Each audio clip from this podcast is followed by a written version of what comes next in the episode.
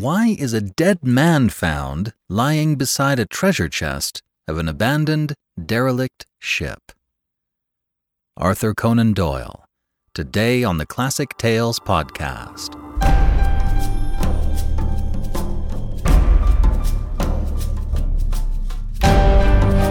Welcome to the Classic Tales Podcast. Thank you for listening.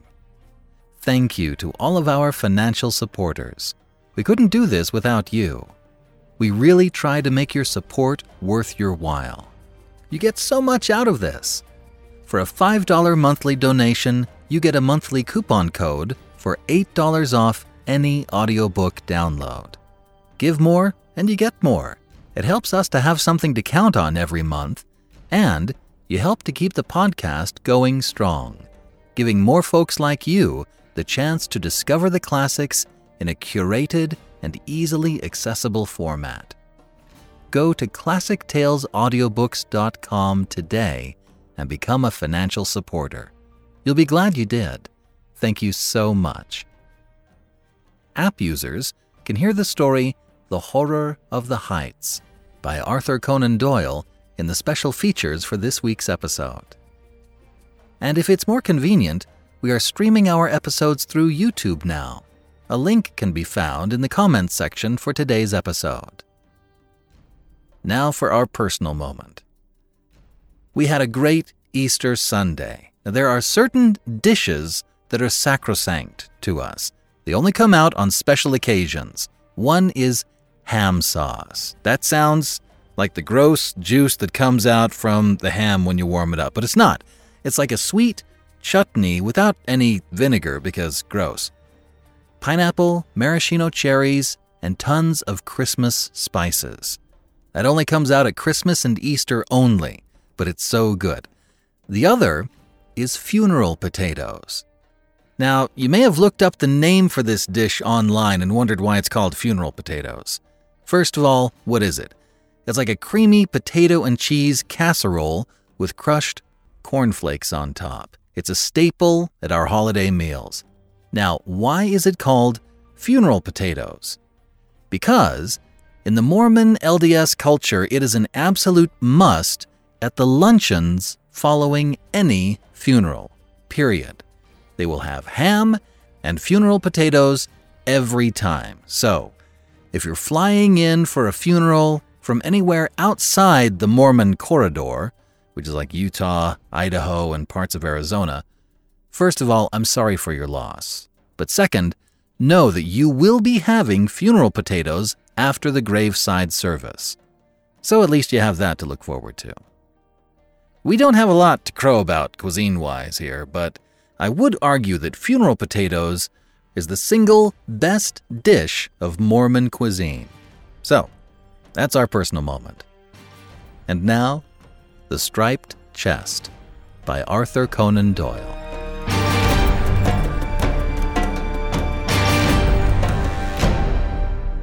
What do you make of her, Allardyce? I asked. My second mate was standing beside me upon the poop, with his short, thick legs astretch, for the gale had left a considerable swell behind it, and our two quarter boats nearly touched the water with every roll. He steadied his glass against the mizzen shrouds, and he looked long and hard at this disconsolate stranger every time she came reeling up onto the crest of a roller and hung, balanced for a few seconds, before swooping down upon the other side. She lay so low in the water that I could only catch an occasional glimpse of a pea green line of bulwark. She was a brig, but her mainmast had been snapped short off some ten feet above the deck, and no effort seemed to have been made to cut away the wreckage, which floated, sails and yards, like the broken wing of a wounded gull, upon the water beside her. The foremast was still standing, but the foretopsail was flying loose, and the headsails were streaming out in long white pennons in front of her. Never have I seen a vessel which appeared to have gone through rougher handling. But we could not be surprised at that, for there had been times during the last three days when it was a question whether our own bark would ever see land again, For thirty six hours we had kept her nose to it, and if the Mary Sinclair had not been as good a sea boat as ever left the Clyde, we could not have gone through. And yet here we were at the end of it, with the loss only of our gig and of part of the starboard bulwark. It did not astonish us, however, when the smother had cleared away, to find that others had been less lucky, and that this mutilated brig, staggering about upon a blue sea, and under a cloudless sky, had been left, like a blinded man after a lightning flash, to tell of the terror which has passed. Allardyce, who was a slow and methodical Scotchman, stared long and hard at the little craft, while our seamen lined the bulwark or clustered upon the fore shrouds to have a view of the stranger. In latitude twenty degrees and longitude ten degrees, which were about our bearings, one becomes a little curious as to whom one meets, for one has left the main lines of Atlantic commerce to the north. For ten days we had been sailing over a solitary sea. She's derelict, I'm thinking, said the second mate. I had come to the same conclusion, for I could see no sign of life upon her deck, and there was no answer to the friendly wavings from our seamen. The crew had probably deserted her under the impression that she was about to founder. She can't last long, continued Allardyce in his measured way. She may put her nose down and her tail up any minute. The water is lipping up to the edge of her rail. What's her flag? I asked. I'm trying to make out. It's got all twisted and tangled with the halyards. Uh, yes, I've got it now. Clear enough. It's the Brazilian flag, but it's wrong side up. She had hoisted a signal of distress then, before her people abandoned her. Perhaps they had only just gone. I took the mate's glass and looked round over the tumultuous face of the deep blue Atlantic, still veined and starred with white lines and spoutings of foam. But nowhere could I see anything human beyond ourselves. There may be living men aboard, said I. There may be salvage, muttered the second mate. Then we will run down upon her lee side and lie to. We were not more than a hundred yards from her when we swung our fore-yard aback, and there we were, the bark and the brig, ducking and bowing like two clowns in a dance. Drop one of the quarter boats, said I. Take four men, Mr. Allardyce, and see what you can learn of her. But just at that moment my first officer, Mr. Armstrong, came on deck, for seven bells had struck, and it was but a few minutes off his watch. It would interest me to go myself to this abandoned vessel, and to see what there might be aboard of her. So, with a word to Armstrong, I swung myself over the side, slipped down the falls, and took my place in the sheets of the boat. It was but a little distance, but it took some time to traverse, and so heavy was the roll that often, when we were in the trough of the sea, we could not see either the bark which we had left or the brig which we were approaching. The sinking sun did not penetrate down there, and it was cold and dark in the hollows of the waves. But each passing billow heaved us up into the warmth and the sunshine once more. At each of these moments, as we hung upon a white-capped ridge between the two dark valleys, I caught a glimpse of the long, pea-green line and the nodding foremast of the brig, and I steered so as to come round by her stern, so that we might determine which was the best way of boarding her. As we passed her, we saw the name Nossa Senhora da Vittoria painted across her dripping counter. The weather side, sir, said the second mate. Stand by with the boat hook, carpenter. An instant later, we had jumped over the bulwarks, which were hardly higher than our boat, and found ourselves upon the deck of the abandoned vessel.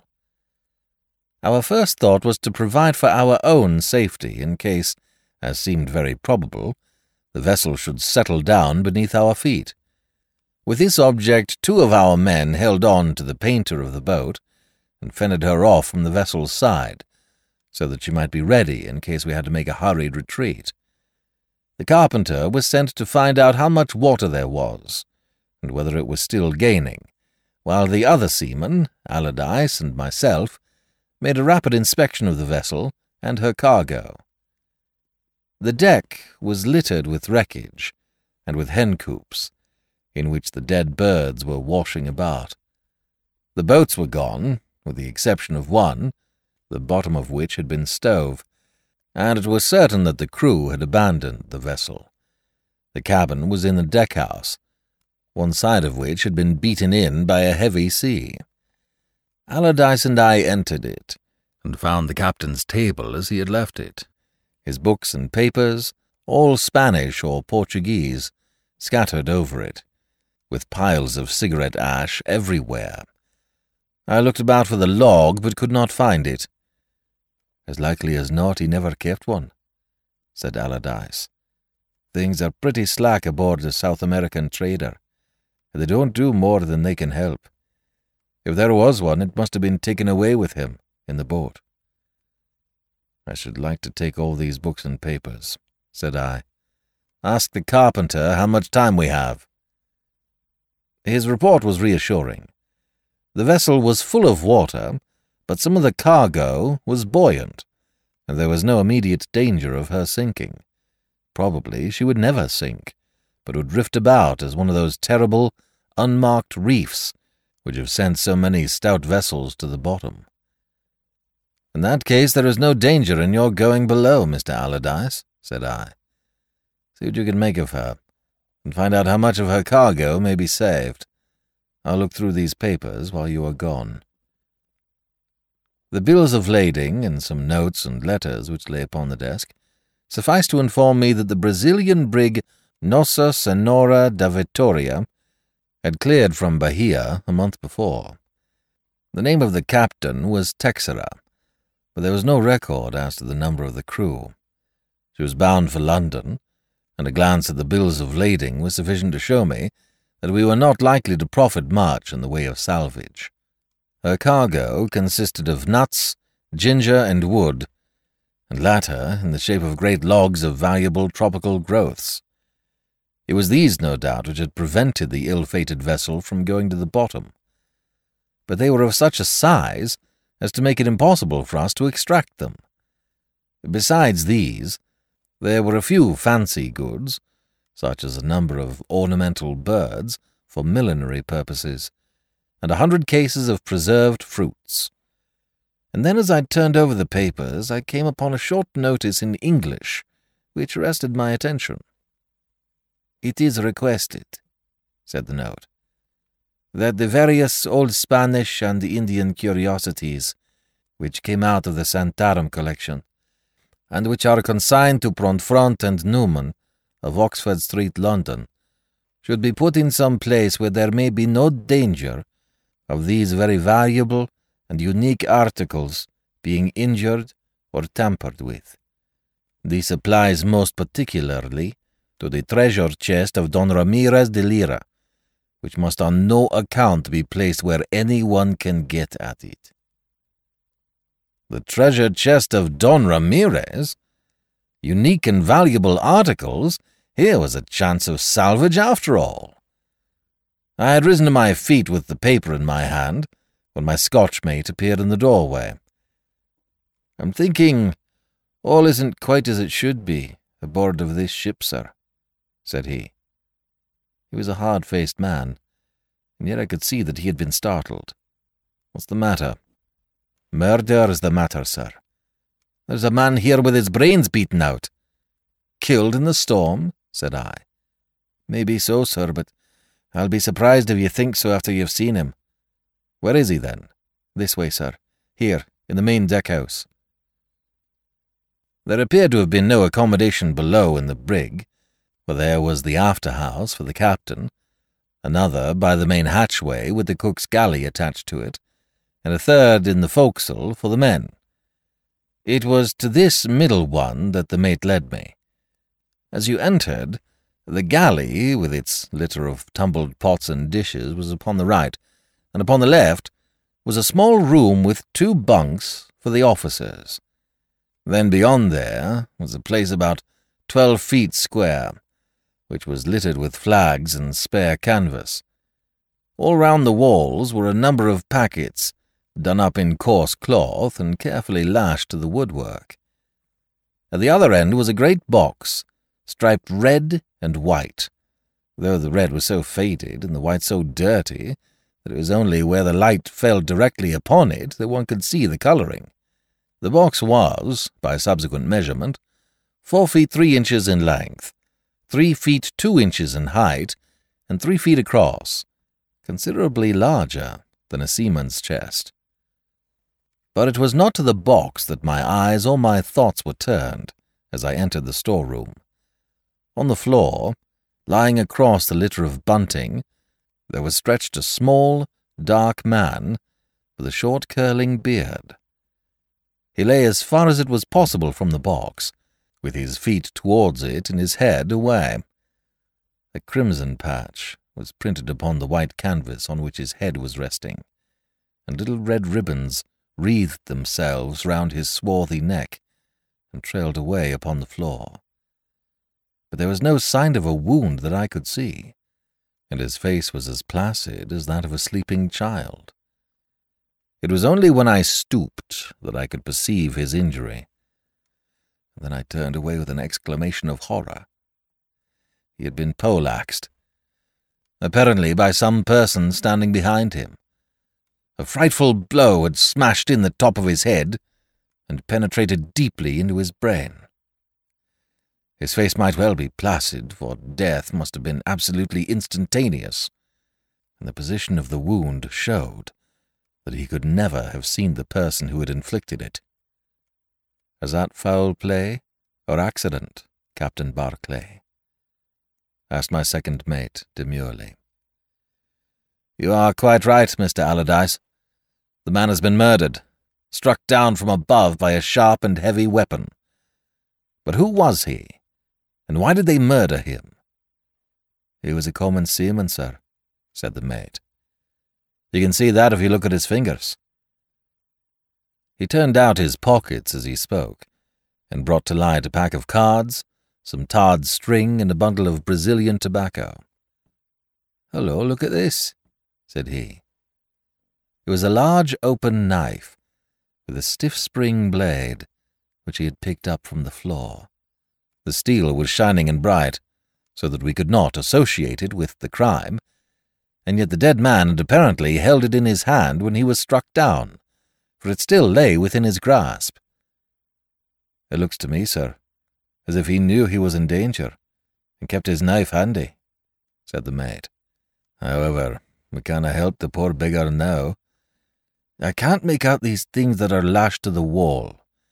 They seem to be idols and weapons and curios of all sorts, done up in old sacking. That's right, said I. They are the only things of value that we are likely to get from the cargo. Hail the bark and tell them to send the other quarter boat to help us get the stuff aboard. While he was away, I examined this curious plunder which had come into our possession. The curiosities were so wrapped up that I could only form a general idea as to their nature, but the striped box stood in a good light where I could thoroughly examine it. On the lid, which was clamped and cornered with metalwork, there was engraved a complex coat of arms, and beneath it was a line of Spanish, which I was able to decipher as meaning the treasure chest of Don Ramirez de Lira, Knight of the Order of St. James, Governor and Captain General of Terra Firma, and of the province of Veracruz.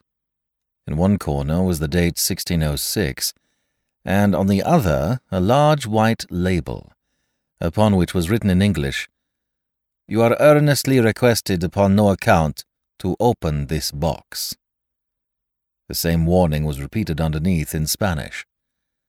As to the lock, it was a very complex and heavy one of engraved steel, with a Latin motto, which was above the seaman's comprehension. By the time I had finished this examination of the peculiar box, the other quarter boat, with Mr. Armstrong, the first officer, had come alongside, and we began to carry out and place in her the various curiosities, which appeared to be the only objects worth moving from the derelict ship.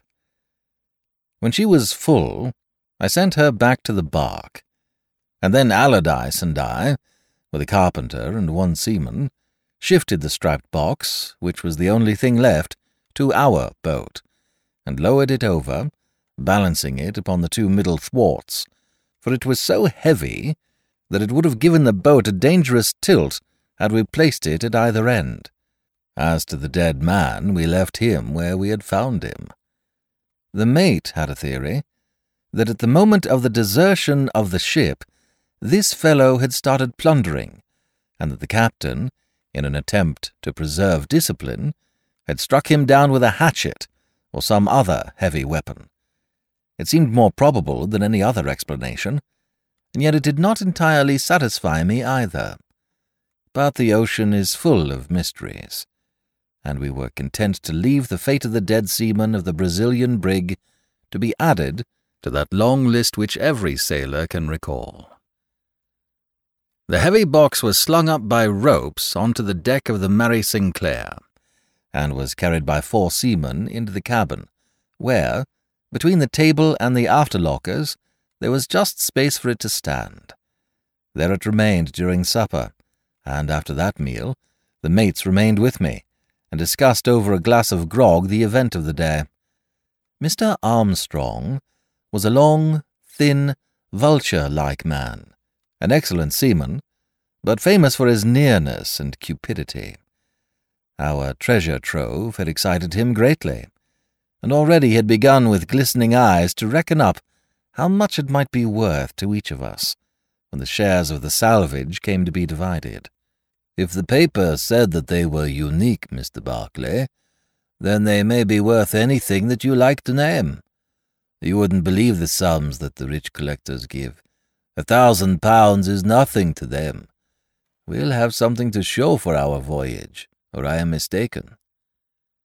I don't think that, said I. As far as I can see, they are not very different from any other South American curios. Well, sir, I've traded there for fourteen voyages, and I have never seen anything like that chest before. That's worth a pile of money just as it stands. But it's so heavy that surely there must be something valuable inside it. Don't you think we ought to open it and see? If you break it open, you will spoil it, as likely as not said the second mate. Armstrong squatted down in front of it, with his head on one side, and his long, thin nose within a few inches of the lock. The wood is oak, said he, and it has shrunk a little with age. If I had a chisel or a strong-bladed knife, I could force the lock back without doing any damage at all. The mention of a strong-bladed knife made me think of the dead seaman upon the brig. I wonder if he could have been on the job when someone came to interfere with him, said I. I don't know about that, sir, but I am perfectly certain that I could open the box. There's a screwdriver here in the locker. Just hold the lamp, Allardyce, and I'll have it done in a brace of shakes. Wait a bit, said I for already, with eyes which gleamed with curiosity and with avarice, he was stooping over the lid. I don't see that there is any hurry over this matter. You've read that card which warns us not to open it. It may mean anything, or it may mean nothing, but somehow I feel inclined to obey it. After all, whatever is in it will keep, and if it is valuable, it will be worth as much if it is opened in the owner's offices as in the cabin of the Mary Sinclair. The first officer seemed bitterly disappointed at my decision.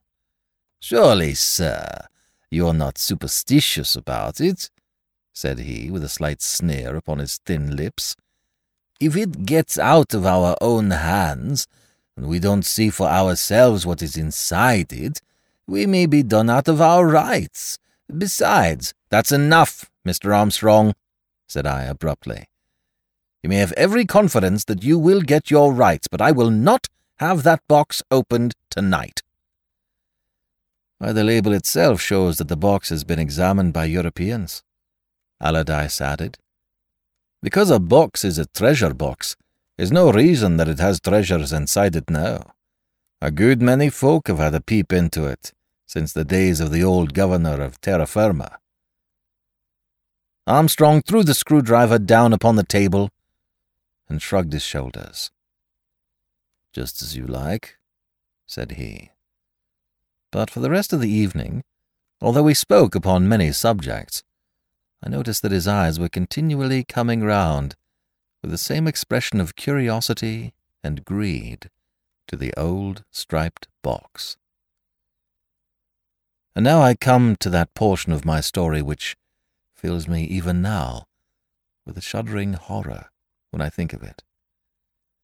The main cabin had the rooms of the officers round it, but mine was the farthest away from it, at the end of the little passage which led to the companion. No regular watch was kept by me, except in cases of emergency, and the three mates divided the watches among them. Armstrong had the middle watch, which ends at four in the morning, and he was relieved by Allardyce. For my part, I have always been one of the soundest of sleepers, and it is rare for anything less than a hand upon my shoulder to arouse me. And yet I was aroused that night, or rather, in the early grey of the morning. It was just half past four by my chronometer, when something caused me to sit up in my berth wide awake, and with every nerve tingling. It was a sound of some sort, a crash with a human cry at the end of it, which still jarred upon my ears.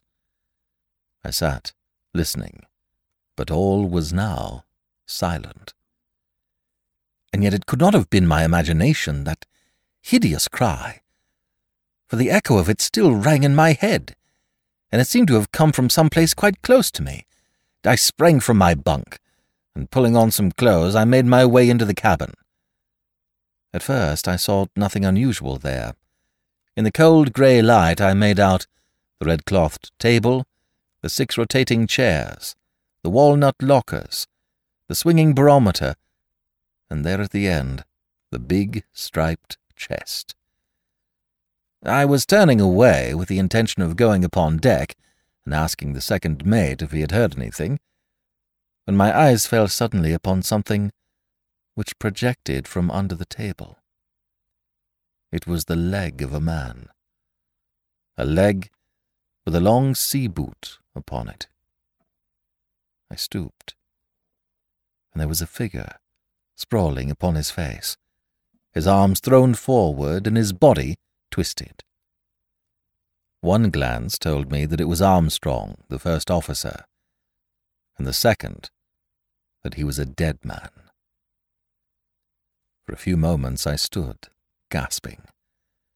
Then I rushed onto the deck, called Allardyce to my assistance, and came back with him into the cabin. Together, we pulled the unfortunate fellow from under the table, and as we looked at his dripping head, we exchanged glances. I do not know which was the paler of the two. The same as the Spanish sailor, said I. The very same. God preserve us. It's that infernal chest.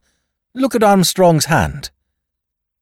He held up the mate's right hand, and there was the screwdriver which he had wished to use the night before. He's been at the chest, sir. He knew that I was on deck and you asleep. He knelt down in front of it, and he pushed the lock back with that tool. Then something happened to him, and he cried out so that you heard him. Allardyce, I whispered. What could have happened to him?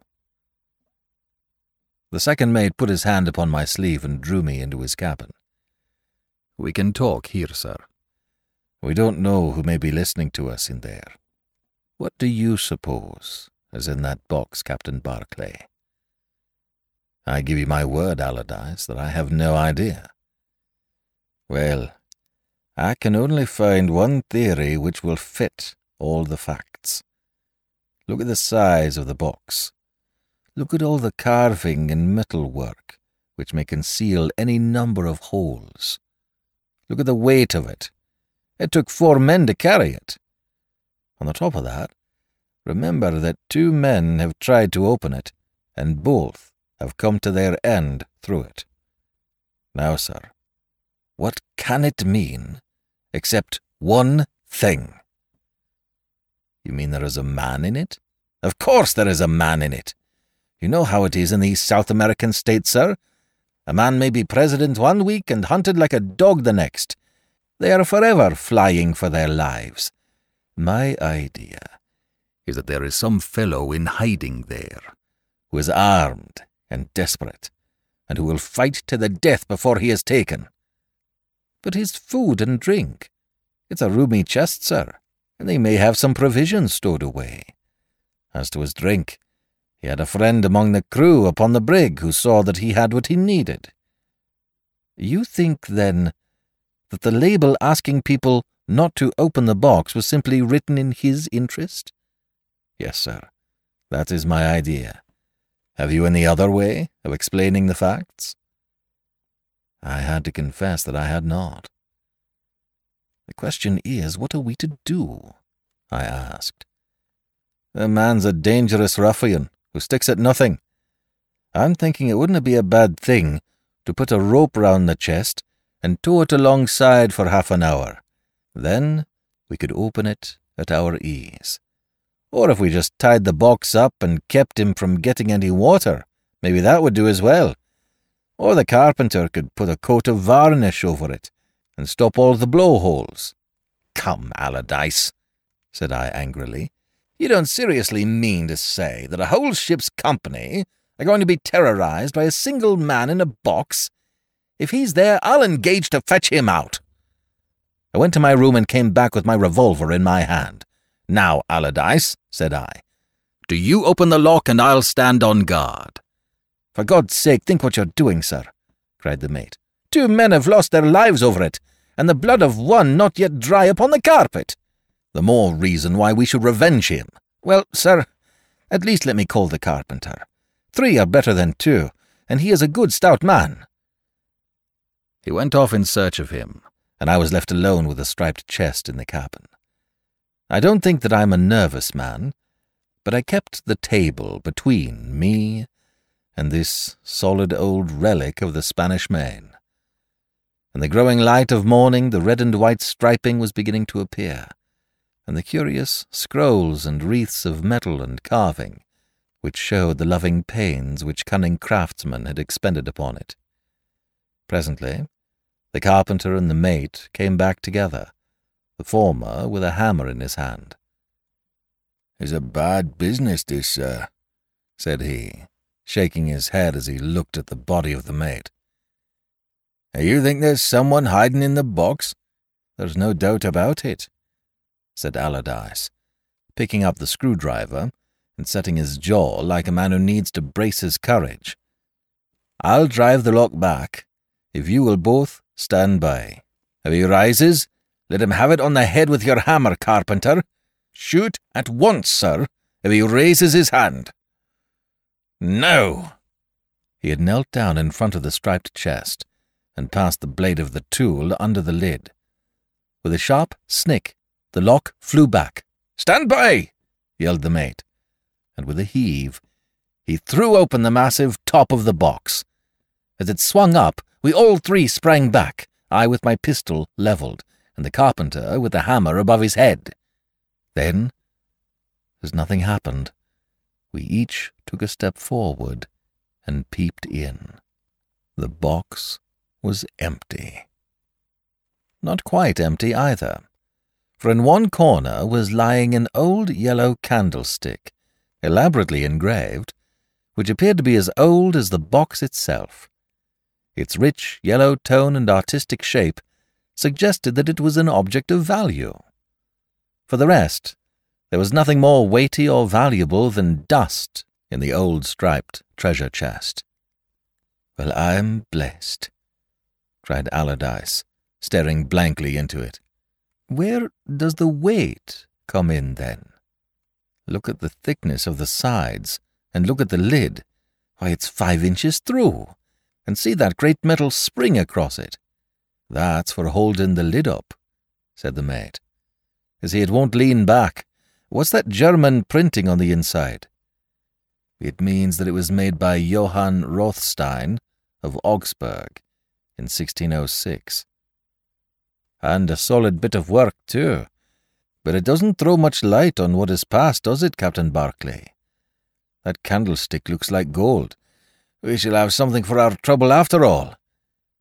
He leant forward to grasp it, and from that moment I have never doubted as to the reality of inspiration, for on the instant I caught him by the collar and pulled him straight again. It may have been some story of the Middle Ages which had come back to my mind, or it may have been that my eye had caught some red, which was not that of rust upon the upper part of the lock. But to him and to me, it will always seem an inspiration. So prompt and sudden was my action. There's devilry here, said I. Give me the crooked stick from the corner. It was an ordinary walking cane with a hooked top. I passed it over the candlestick and gave it a pull. With a flash, a row of polished steel fangs shot out from below the upper lip, and the great striped chest snapped at us like a wild animal.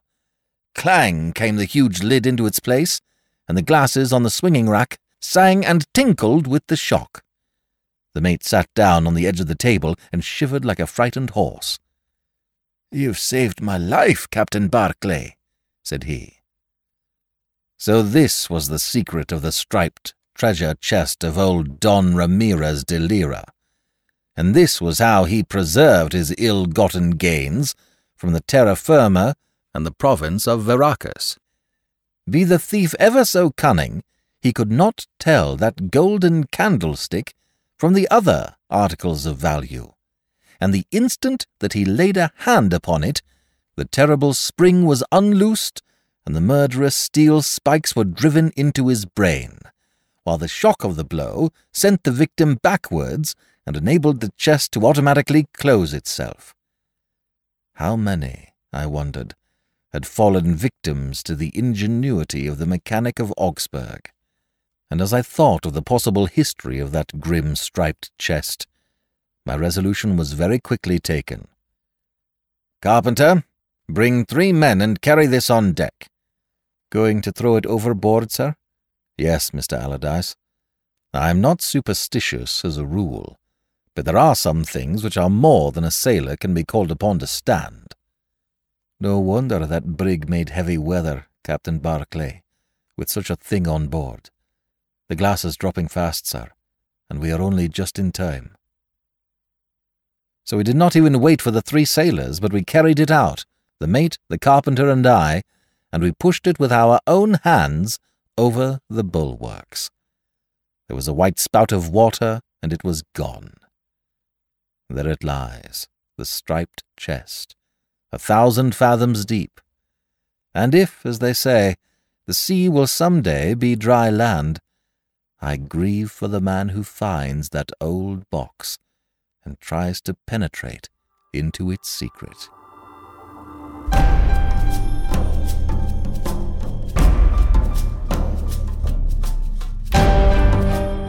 This is BJ Harrison. I hope you've enjoyed this unabridged production of The Striped Chest by Arthur Conan Doyle. If you have enjoyed this book, visit our website at classictalesaudiobooks.com and sign up to be a financial supporter. Donate $5 a month and get a monthly coupon code for $8 off any audiobook. You'll be glad you did.